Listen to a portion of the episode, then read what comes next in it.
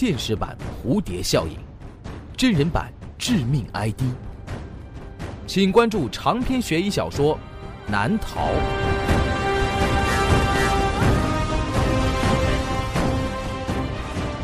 当当、京东、淘宝网上书店均有销售。各位亲爱的听众朋友，我是朱威。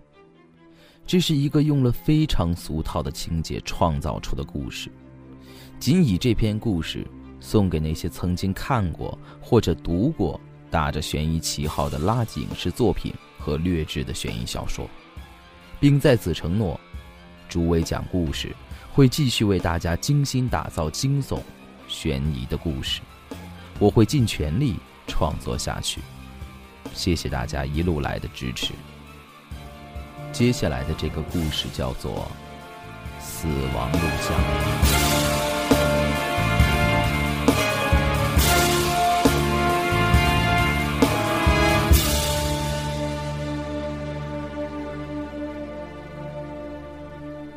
林凯和周华。在毕业之后，一起被分配到了一个陌生的城市，在一个规模很大的广告公司工作。他们离家在外的第一个春节就要到了，由于单位的工作安排，迫使两个人放弃了回家过年的打算。虽然工作能够填满大部分的时光，但总是会有无聊的时候。两个人都是背井离乡，在一个陌生的城市，又很难结交知心的朋友。他们最近迷上了一种很不错的消遣方式，那就是去音像店租电影碟片回家来看。本故事部分场景根据作者亲身经历作为背景题材，欢迎收听。不到半个月，两个人几乎租遍了这家音响店所有看起来还不错的电影碟片。之后，他们经常催促老板赶快更新新的来看。这天晚上，两个人下班又来到了这家音响店，他们挑选了最近更新的几部电影，交了钱，心满意足地拿着光盘回家了。刚回到家，周华就迫不及待地打开电视机和 DVD，调好频道。在他准备把碟片放进 DVD 机里的时候，他发现原本电视上应该显示的蓝色屏幕。现在布满了雪花。两个人检查了一番，原来是连接电视机的视频线坏了，这实在让人太扫兴了。两个人恨不得马上就能够去重新买一组线回来，好能够好好享受这几部电影，尤其是其中的一部恐怖电影。那是一部根据知名作家的同名小说改编的惊悚电影。电影讲述了四名大学生读了一本恐怖小说，并被深深的吸引，决定出发去找那件事情的发源地，却在那儿遇到了怪事儿。同时介绍还说，这部电影超越了生命与死亡，唯有在绝对恐惧的考验下，才能迸发出动人炙热的浪漫。这个宣传实在是吊足了两个人的胃口，他们已经期待了很长时间。刚才在音响店里，老板也大力推荐，说这部电影很好看，他自己就在今天看过一次，一定不能错过。哎，没办法，今天晚上是看不了了，明天周末，明天白天买完线之后一起看吧。林凯无奈地说。可是明天我要去加班，周华抱怨着。那我等你，后天再看，行了吧？第三天。总算两个人凑到了一起，想准备好好的欣赏这部电影。在林凯把碟片放进 DVD 前的一刻，他突然回过头看着周华：“周华，你有没有听说过这部电影很邪门？你看过之前的预告片吧？如果你在电影结束的时候听到有人说三天后会来找你，那你在三天后就会离奇的死去。”周华愣了一下，脸上表现出了一种无所谓的表情。这屁话你也信？赶紧放，赶紧放，等不及了。两个人喝着啤酒，看完了整部电影。说实话，这部电影并不像传闻的那样精彩，甚至是相当的烂。不可否认，现在国内一些打着悬疑旗号的影视作品实在是太烂了，还有那些所谓的悬疑作家。好像一个人随便有点耐心，能码点字出来，就可以称自己是作家了。所谓的名家名作，毫无逻辑可言，只会一味的自圆其说，故弄玄虚。在观看这部电影的整个过程中，两个人哈气连连。终于，等到结束上字幕了，周华伸了个懒腰，呃，可算完了。什么破电影，还根据著名悬疑作家同名小说改编，狗屁，就是一堆垃圾，无聊的要命。明天把碟片换。天后来找。从电视机里面传出了这样一个诡异的声音，周华一惊，手中的碟片包装盒掉在了地上。见鬼，还真有！吓了我一跳，哎，你有没有听？当周华把头转向林凯的时候，他发现此时的林凯已经蜷缩成一团，并且浑身发抖。林凯，你怎么了？那那个声音，你你也听到了？是啊，我听电影嘛，你不用这么认真，说不定是导演故意安排在这儿的，嗯，增加恐怖效果吧？不对，绝对不会有那么简单。因为我第一次看的时候，第一次看，你什么时候看的？昨天，你说要去值班，我我就忍不住看了一遍。那次在结尾，也有这个声音，可是，可是当时说这句话的，明明是一个女人呢。你说你在我没回来的那个晚上看了这部电影？是的。哼，林凯，这次你的恶作剧可不聪明。白天我根本就没有更换 DVD 的数据线，我是今天下午刚刚换的。你怎么看的？什么？那天你根本就没换？林凯的表情变得更加恐怖。是啊，怎么了？哼，失算了吧？还想耍我？不不不，周华，我真的看了。那天我真的从头看到尾。这部电影和今天的一模一样，只是结尾的时候那个声音。她确实是个女的。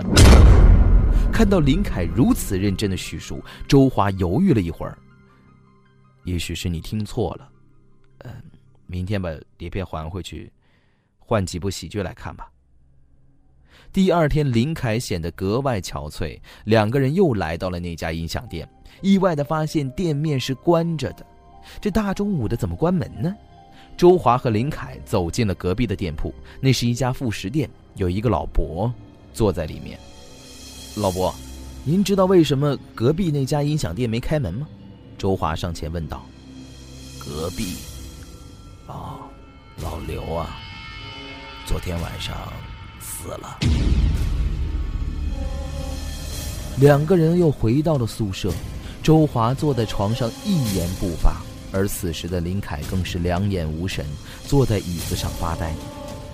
周华。现在怎么办？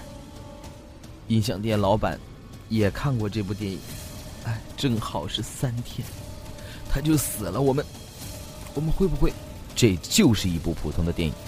周华严肃的对林凯说：“你别再自己吓自己了。”可是，可是，如果是真的，明天啊，不是今天，是今天，什么今天？你不记得了吗？我比你早看了一天，也就是说，今天晚上，今天晚上那个东西就会来找我。你别胡思乱想了。今天晚上我们都不睡，我陪着你，我就不信有什么东西会莫名其妙的凭空出现。当天晚上，两个人静静的坐在卧室里，时间一点一滴的度过，十点，十一点。十一点五十，再过十分钟，今天就要过去了。就在这个时候，门铃响了起来。是他，是他来找我了。林凯几乎钻到了床底下，他用被子蒙住了头，他简直就要哭出来了。行了吧你？我现在去看看。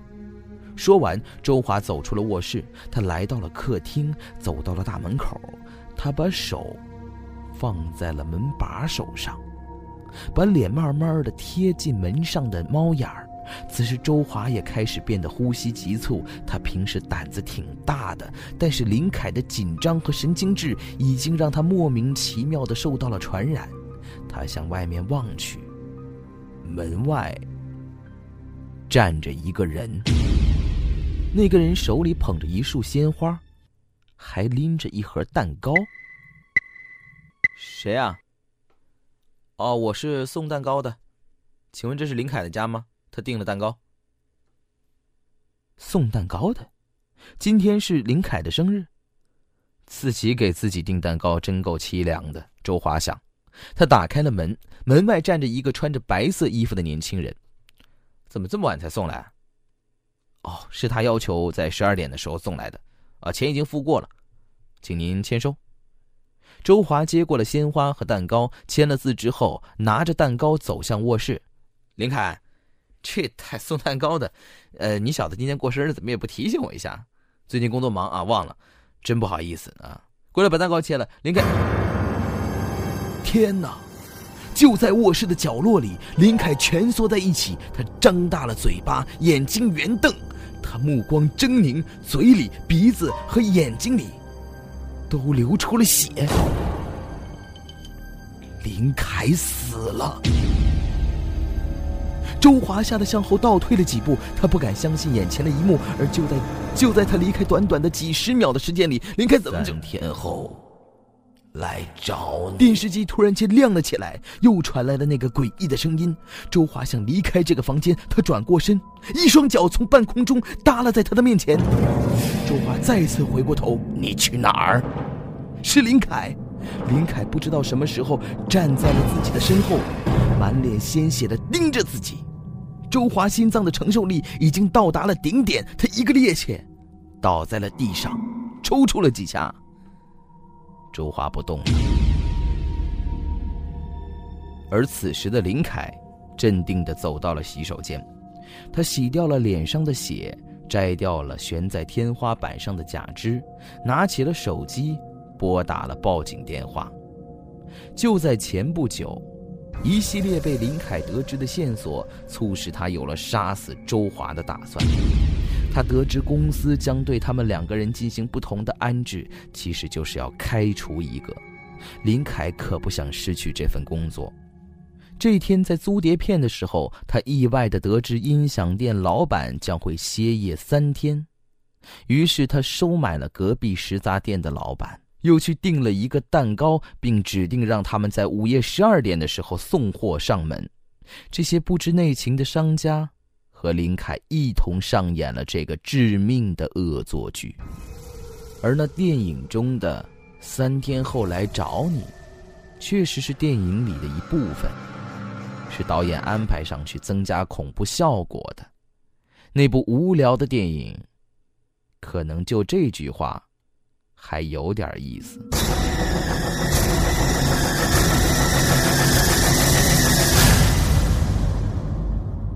好了，以上就是人吓人系列死亡录像的故事。感谢收听。